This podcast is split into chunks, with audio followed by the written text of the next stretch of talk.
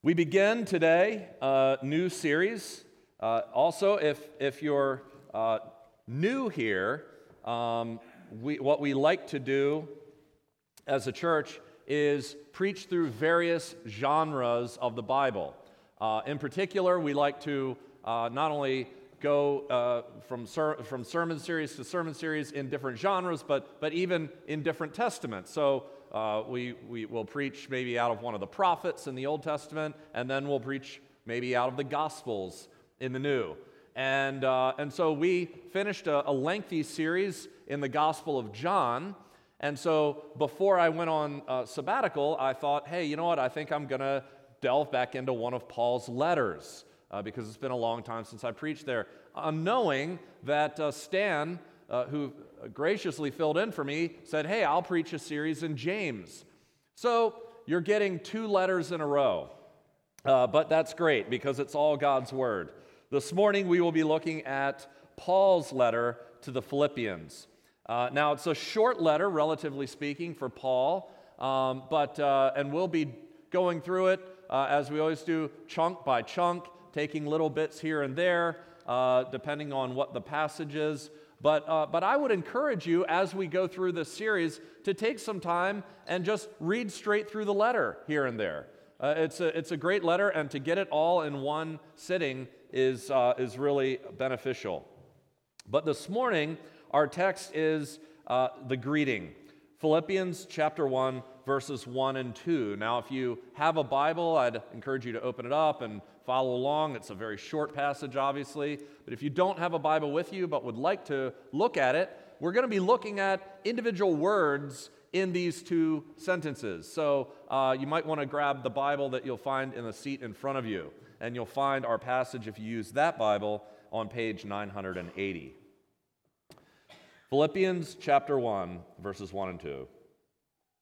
Paul and Timothy, servants of Christ Jesus to all the saints in Christ Jesus who are at Philippi with the overseers and deacons, grace to you and peace from God our Father and the Lord Jesus Christ.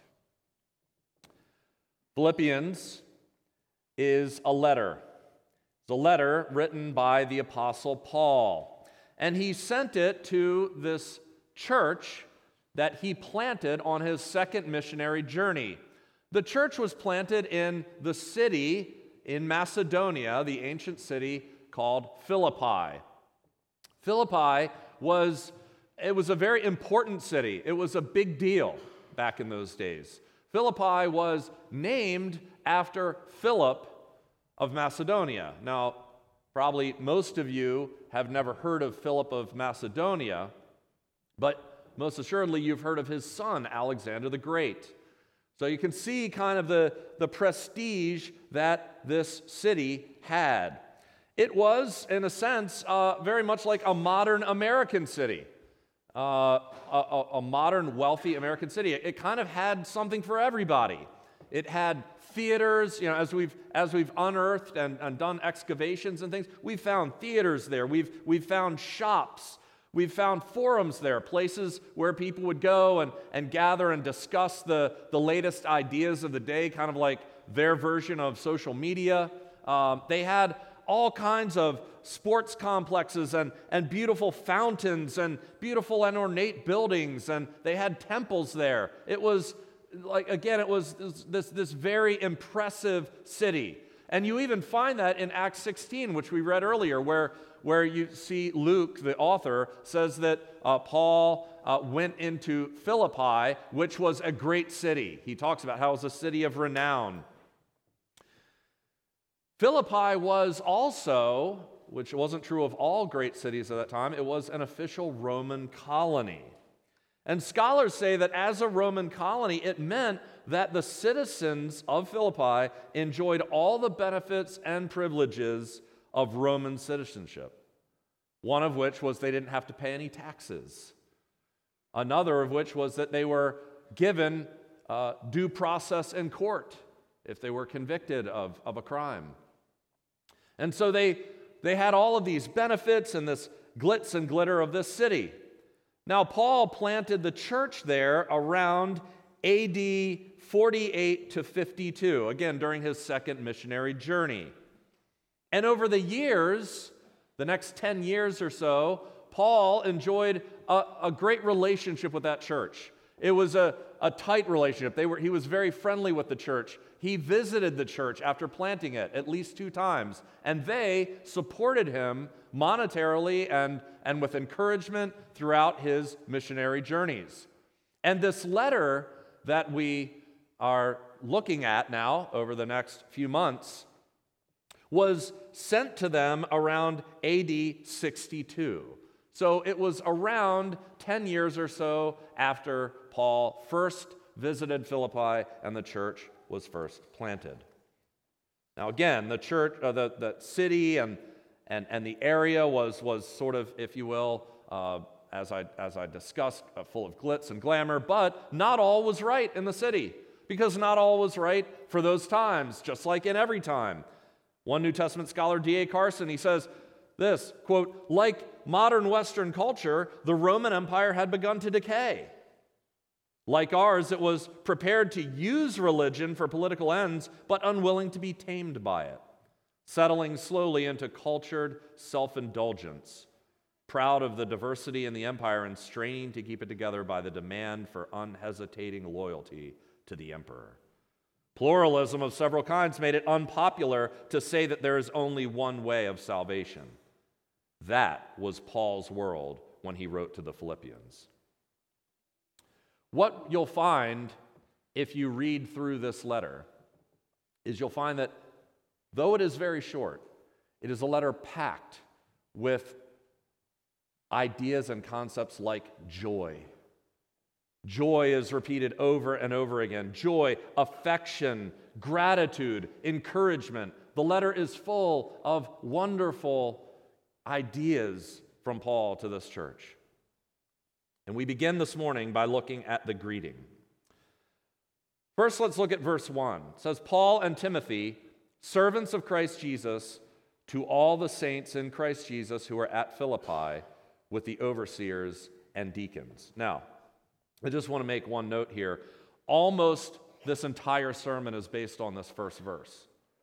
So, if I preach for a long time, and then we move on to verse 2, don't think it's going to be an hour and a half long sermon. Verse 2, not much time spent on that. Philippians, as you can see here, it, it begins with a greeting. And, you know, we might not write letters that often these days, but, but when we write letters, we, we typically begin with a greeting as well Dear so and so. The difference is, if you look at, at, at this letter, uh, what the ancients did in the time of Paul was they didn't end with the, the author or the sender, they began with the sender. So you can see here it begins Paul and Timothy, lists who it is, to all the saints. I was thinking that's probably a better way to do it because wouldn't you want to know? I mean, if you knew who was sending you this thing, you might not even want to read it uh, depending on whether you like the person or not. I mean, that right away you know who it is. The senders are Paul and Timothy, and the recipients are the church in Philippi. Now, Paul's other letters to churches begin in this way as well. They all begin with him listing himself first, but this one, this particular letter to the Philippians, is different. It's very different from his other letters. And it's different in this way it's different in how Paul chooses to identify himself. Now, identifying yourself, the idea of your identity is a big deal these days. You hear about it all the time. How do you identify? Well, Paul is always identifying himself, not only by name, but by something about him.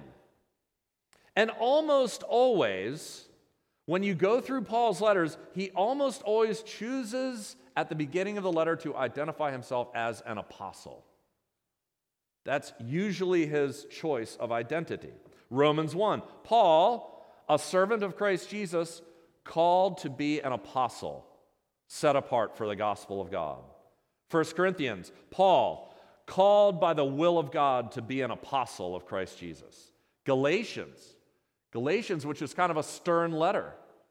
He opens with kind of a strong statement of his apostolic authority. Paul, an apostle, not from men nor through man, but through Jesus Christ and God the Father who raised him from the dead. Time and again, you see Paul giving as his introduction his credentials as an apostle. Apostle, that word literally means sent one. Now, you may recall, I think a lot of people, when they think of apostle, sometimes I think we get that confused with disciple. We, we, we kind of interchange them. We call the 12 disciples 12 apostles. Well, all the apostles were disciples.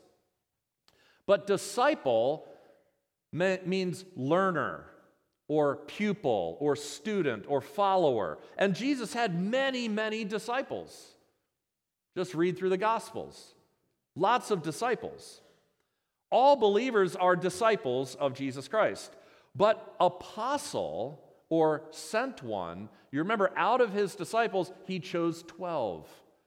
And those 12 he named apostles, sent ones. And to those 12 alone, he gave specific power and authority to represent him to the world. Remember, the, the 12 apostles, they, they went around, and when they came back, they said, We're doing all kinds of things. We're casting out demons, we're healing people, we're proclaiming the gospel in your name.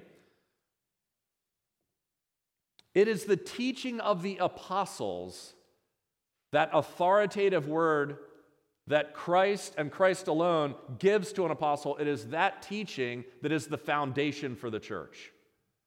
That's why Paul says in Ephesians the church itself is resting upon and rooted and built upon the foundation that is the teaching of the prophets and the apostles. It's important that Paul's letter, this letter to the Philippians, be written by an apostle. If it weren't written by an apostle, we wouldn't be preaching from it. The reason it's in our Bible is because Paul is an apostle. And that's what he stresses all the time. Normally, when Paul writes about Timothy, he will even stress the differences between himself and Timothy. If you read, for instance, Second Corinthians, he says, Paul, an apostle of Christ Jesus by the will of God, and Timothy, our brother.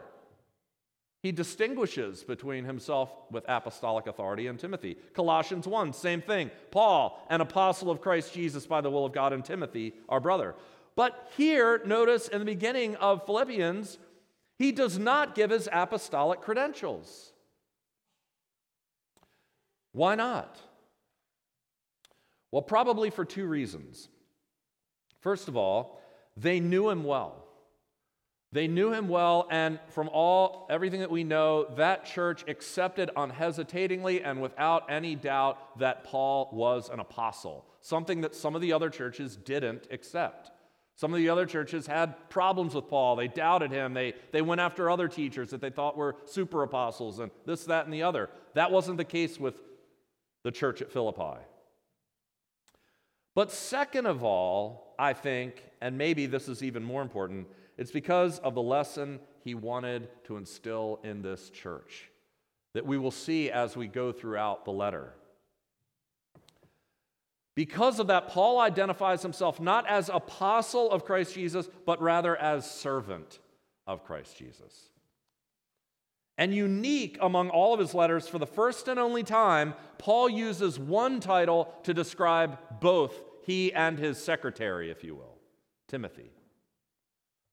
Paul and Timothy, servants of Christ Jesus. Now, our English translation, the one we're using today, uses the word servant. That's an acceptable translation for the Greek word. It's probably what most of you, even if you're not using ESV, is translating it.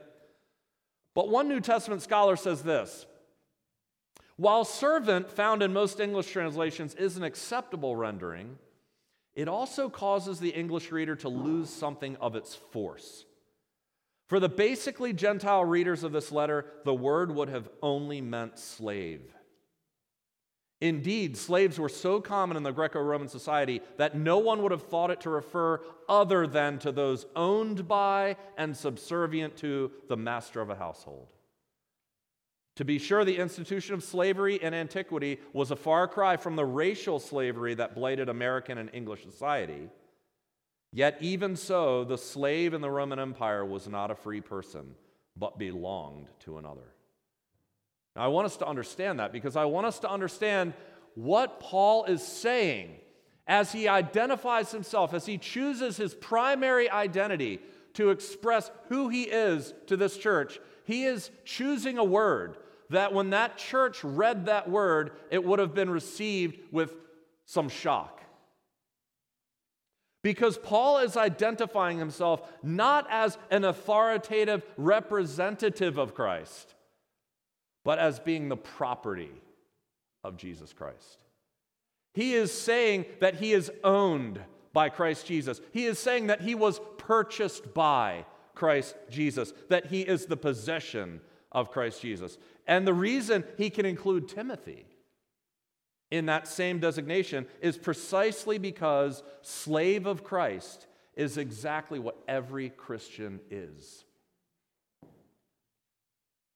Christian, Paul says to you this morning Do you not know that your body is a temple of the Holy Spirit within you? You are not your own, for you were bought with a price. So therefore, glorify God in your body. Paul and Timothy were free men as far as Roman society was concerned. And yet, when they thought of who they were, their primary thought was whose they were. Christian, as you sit here this morning, when was the last time that as you pondered who you were, or as you expressed who you were to someone in society, that when you considered and identified yourself, your primary thought was, I am a slave of the Lord Jesus Christ? When was the last time that, that as you considered who you were, you thought, I am not my own, I've been bought with a price, and therefore I must glorify God in all that I do? Brothers and sisters, there, whatever the shock is from Paul calling himself a slave of Christ, if you think about it, there is no higher label that you could give yourself than slave of Christ. Because if you are his slave, then you can be sure that you were purchased with his blood. He bought you with his own blood, far more precious than any amount of gold or silver this world could offer. And yet, even though the Philippians were indeed slaves of Christ, interestingly, slave is not how Paul chooses to identify them. He calls him and Timothy servants of Christ Jesus, but then when he, he addresses them, he says, to all the saints in Christ Jesus who are at Philippi. He identifies them, if you uh, think of it this way, he identifies them in three ways one primary word, and then kind of uh, he, he, he modifies that word. He, he calls them primarily saints. And then he modifies that label with saints in Christ and saints at Philippi. So, first, let's look at this word saints. What does saint mean? How would you define the word saint? Well, in popular culture, I think over the years, it's probably meant someone who's maybe very religious. Maybe sometimes you think a saint is someone who's very nice. She's such a saint. Uh, maybe for some of you, if you're young enough and you've never even heard these uh, Old fashioned statements. Saint to you is simply someone who plays football in the city of New Orleans. For some of you, if you grew up in the Catholic Church or, or some other uh, you know, denomination like that, you, you might think a saint is someone who's super religious and, and someone who lived a long time ago and is super important to the, to the church. It, interestingly, we tend to call him Saint Paul right? Because of that very reason. And, and, and he is a saint, just as we all are. But interestingly, he calls himself Slave Paul to Saint Philippians. He reverses that. The Greek word translated saints comes from the Greek word for holy. That's what saints mean. And so when you read saints, what, what Paul is calling them is literally the holy ones. Now, what does that mean? The holy ones? Well, it depends on what you mean by the word holy. What is holy? Well, perhaps the best example we have, uh, at least the one that stands out and really emphasizes it, is in Isaiah chapter 6. When Isaiah saw a vision of the Lord seated on the throne. This was after the king had died, the earthly king. And what did he see? He saw this vision, God seated on the throne, and he said that above him stood the seraphim. These were angels. Each had six wings. With two he covered his face, with two he covered his feet, and with two he flew. And one called to another and said, Holy, holy, holy is the Lord of hosts. The whole earth is full of his glory. And Isaiah said, when I, when I saw him, I said, Woe is me, for I am lost. For I am a man of unclean lips. I dwell in the midst of a people of unclean lips, and my eyes have seen the King, the Lord of hosts. The Bible says that God, above all else, is holy. And in fact, Although God has many attributes, holiness is the one attribute that the only one that we see in the Old Testament repeated to the third degree. And so that if you wanted to say what God is at his essence, one way you could say is that God is above all else holy. And when a human being like Isaiah or other humans, when they come into the immediate presence of the Holy One, they are undone, just as what happened to Isaiah. Why is that? Well, it's because holiness means primarily otherness. Otherness. God is other. He is entirely other. There is God the Creator, and there is everything else. Isaiah 46, God says, I am God, there is no other. I am God, and there is none like me declaring the end from the beginning and from ancient times, things not yet done, saying, My counsel shall stand, and I will accomplish my purpose. Christian, as we gather here this morning, aren't you glad that we worship a sovereign and holy God?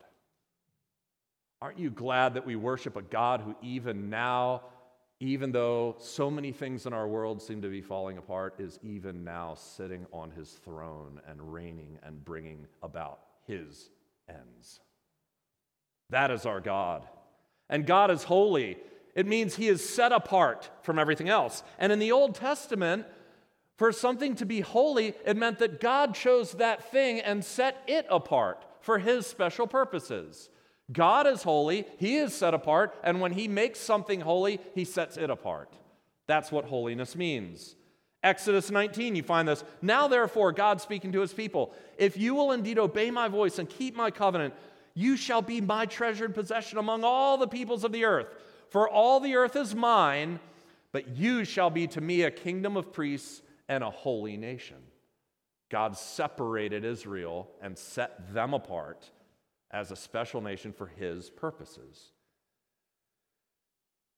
Christian, let me ask you again this morning when was the last time you identified yourself as a saint?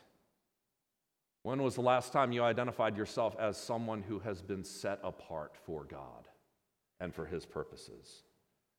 Notice how Paul modifies this title of saint in two ways. Again, First, he modifies it by saying they are in Christ Jesus, and secondly, at Philippi. Let's look at the first one. In Christ. In Christ. Scripture refers to God's people in lots of different ways. We've already talked about disciples, uh, we've talked about saints, Christians. The Bible calls Christians Christians. Uh, disciples, he calls uh, early on, they were called the way.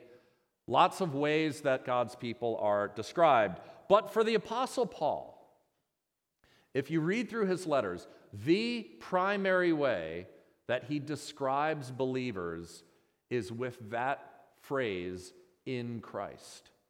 In Christ. That is for Paul the number one way. If you read through his letters, you will see that he refers to Christians in that way or in some way or other, in some fashion, around 165 times. He calls us in Christ. Why is it so important for us to identify ourselves as being in Christ? It's crucial. And the reason it's crucial is because Scripture identifies two human beings in all of history as being the two most consequential people who have ever lived. Now, Time Magazine and, and others will, will do these uh, write ups and, and they'll say, Who are the most important people in the 20th century? Or who are the most consequential people that have ever lived? And and, and you, read, you can read those kind of reports all the time. Now, if they're honest, they will always list Jesus as number one.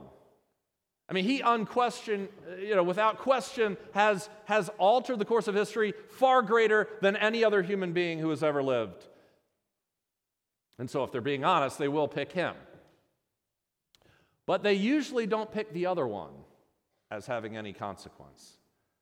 But in Scripture's mind, in Scripture's teaching, the two most consequential people in all of history were Adam and Jesus. Jesus is referred to as the second Adam. And all people who have ever lived in all of human history, whatever their background, whatever their ethnicity, whatever their language, whatever king they lived under, whatever era they lived in, all human beings will be, at the end of the age, categorized under one of those two men. Either you will be represented by Adam and you will be in Adam or you will be represented by Jesus Christ, the second Adam, and you will be in Christ. That's it. And as Paul tells us, in Adam, all die. In Christ, all will be made alive. Paul tells us in 2 Corinthians 5:17, "Therefore, if anyone is in Christ, he is a new creation. The old has passed away, behold, the new has come. Becoming a Christian, according to the Bible, is not something you can just do.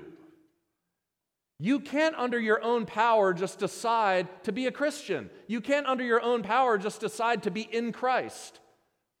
Becoming a Christian isn't like, you know, buying this new self help book, Atomic Habits and deciding, hey, I think I'll add that to my repertoire, or, or buying another self help book, or, or finding a new philosophy, or choosing a new religion, or you know, choosing a new sports team. It's, it's completely different than that.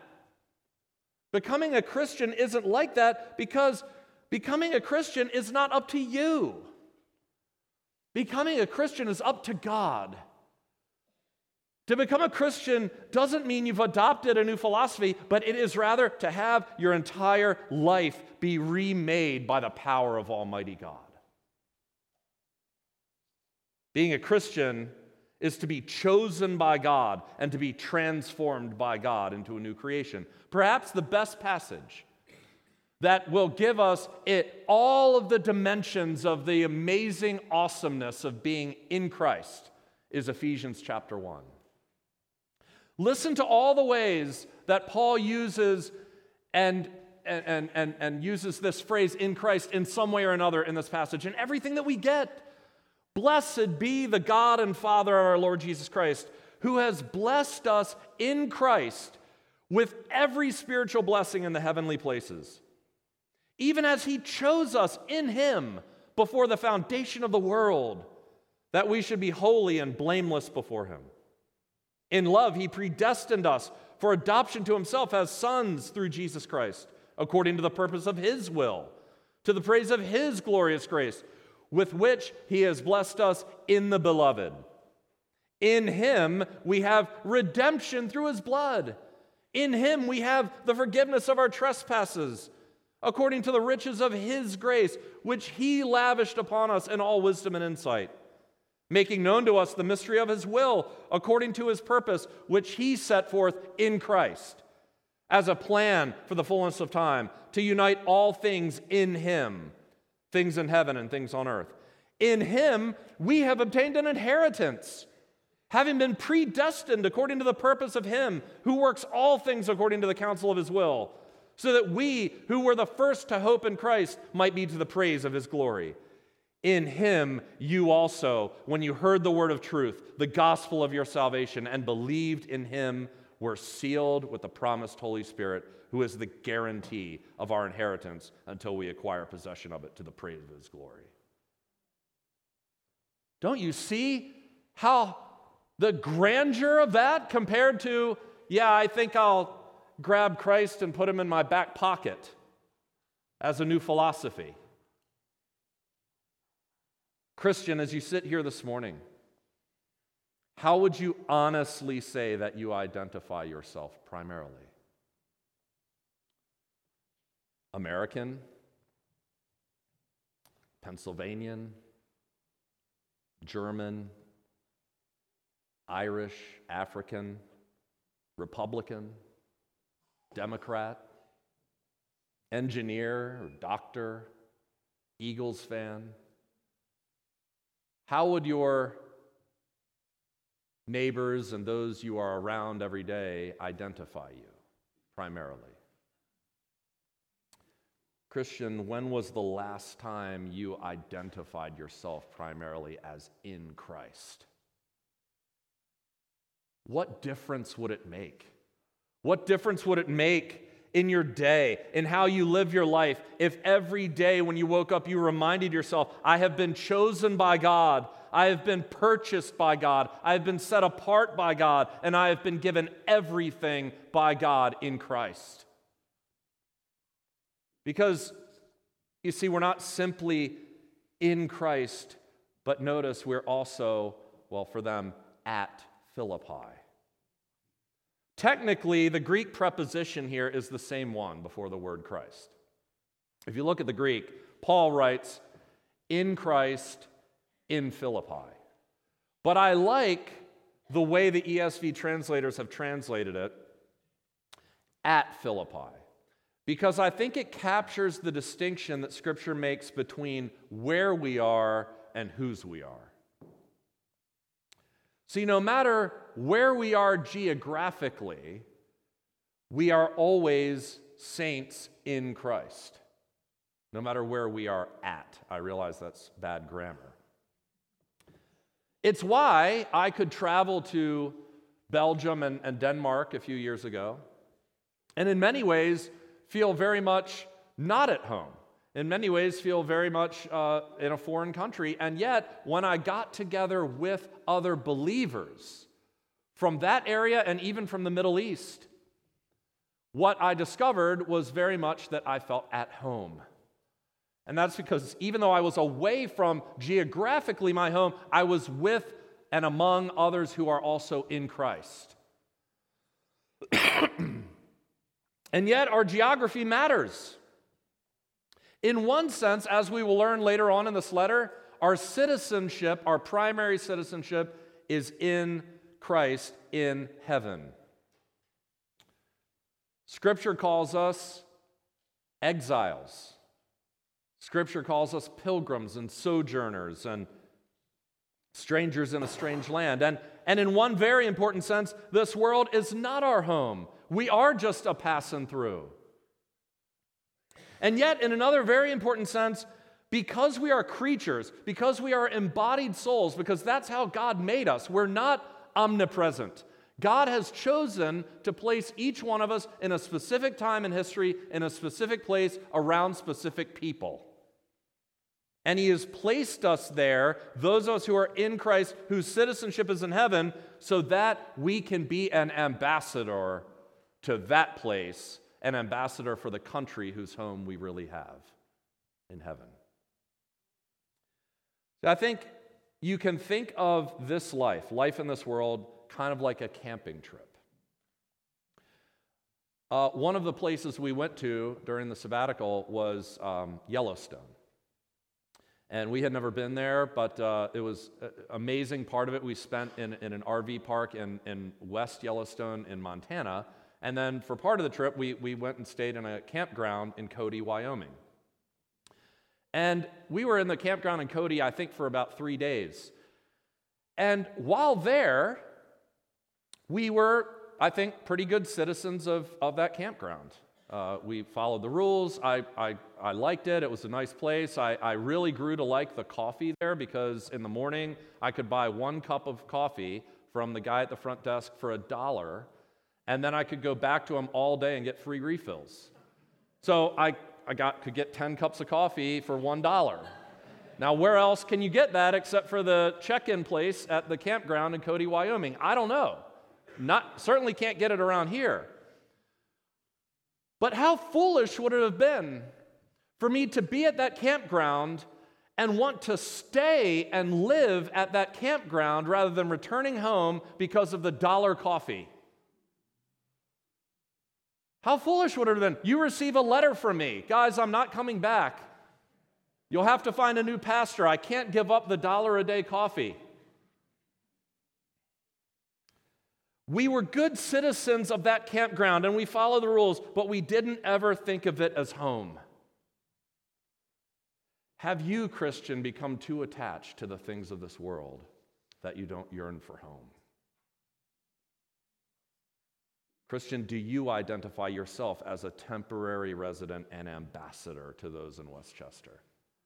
Do you consider yourself an ambassador to those in your college or those in your high school or those in your work or your next door neighbors or other believers here at Meadowcroft? Are you being a witness for the one whose identity you bear? What did it mean for them? And I'll close with this. This is the last verse. What did it mean for them to be in Christ at Philippi? Well, for Paul, living as an ambassador for Christ, it meant that he was beaten with rods and thrown in jail, as we saw. What will it mean for you? Well, probably not that. At least not yet, maybe not ever. But you see, it will mean that sometimes the priorities of the city you live at will come in conflict with the priorities of the Lord that you live in. And when that happens, you will face a decision and one that will cost you in some way. Which all the more amazing that this letter that is filled with joy and gratitude and encouragement and affection was written from a Roman prison. Paul was two to five years away from being beheaded for being an ambassador for his king. How is it possible then? How is it possible to be in prison, be awaiting your death, and be so full of joy? Well, the answer is in verse 2. Paul says to us, to these Philippians, not just greetings, but grace to you and peace from God our Father and the Lord Jesus Christ. How can we find in the midst of this world joy and affection and gratitude and encouragement in this post Christian society? By understanding that in Christ we have two things that will never be taken from us God's grace and God's peace. Christian, you have been the recipient of God's unmerited favor. You didn't deserve it, you deserved His justice. And yet, He poured out on you His amazing grace. And because of that, you are now at peace with God. Not a, not a subjective feeling of peace, although you might have that, but whether you feel peace or not, if you are in Christ, you are at peace with God. Hostilities have ceased. Because of his grace, you are no longer his enemy, but his friend. What kind of ambassador then will you be? Well, the rest of Philippians will go on to give us many practical instructions. But here at the beginning, I wanted us to see first who we are before we look at what we are called to do. As Christians, we should be the most humble, loving, joyful, patient, forgiving, truthful, steadfast, honorable, empathetic people this world has ever seen. And we should be that way because our Lord and King, the one who alone is holy, holy, holy, the one who is completely other, the one who declares the end from the beginning, he, that one, willingly gave up his royal throne, as we will see. And he became a slave for us. He made himself nothing. And on the cross, he bore the justice and wrath that we deserved so that we might receive his grace and peace. Let's pray. Heavenly Father, we are so grateful for this letter. We're so grateful for what you have reminded us this morning. And Father, we pray that you would impress upon us all of the truths that this letter, this letter to the Philippians, will teach us over the coming months. Father, remind us of who we are in Christ so that we may serve you to the fullest. We pray in Jesus' name. Amen.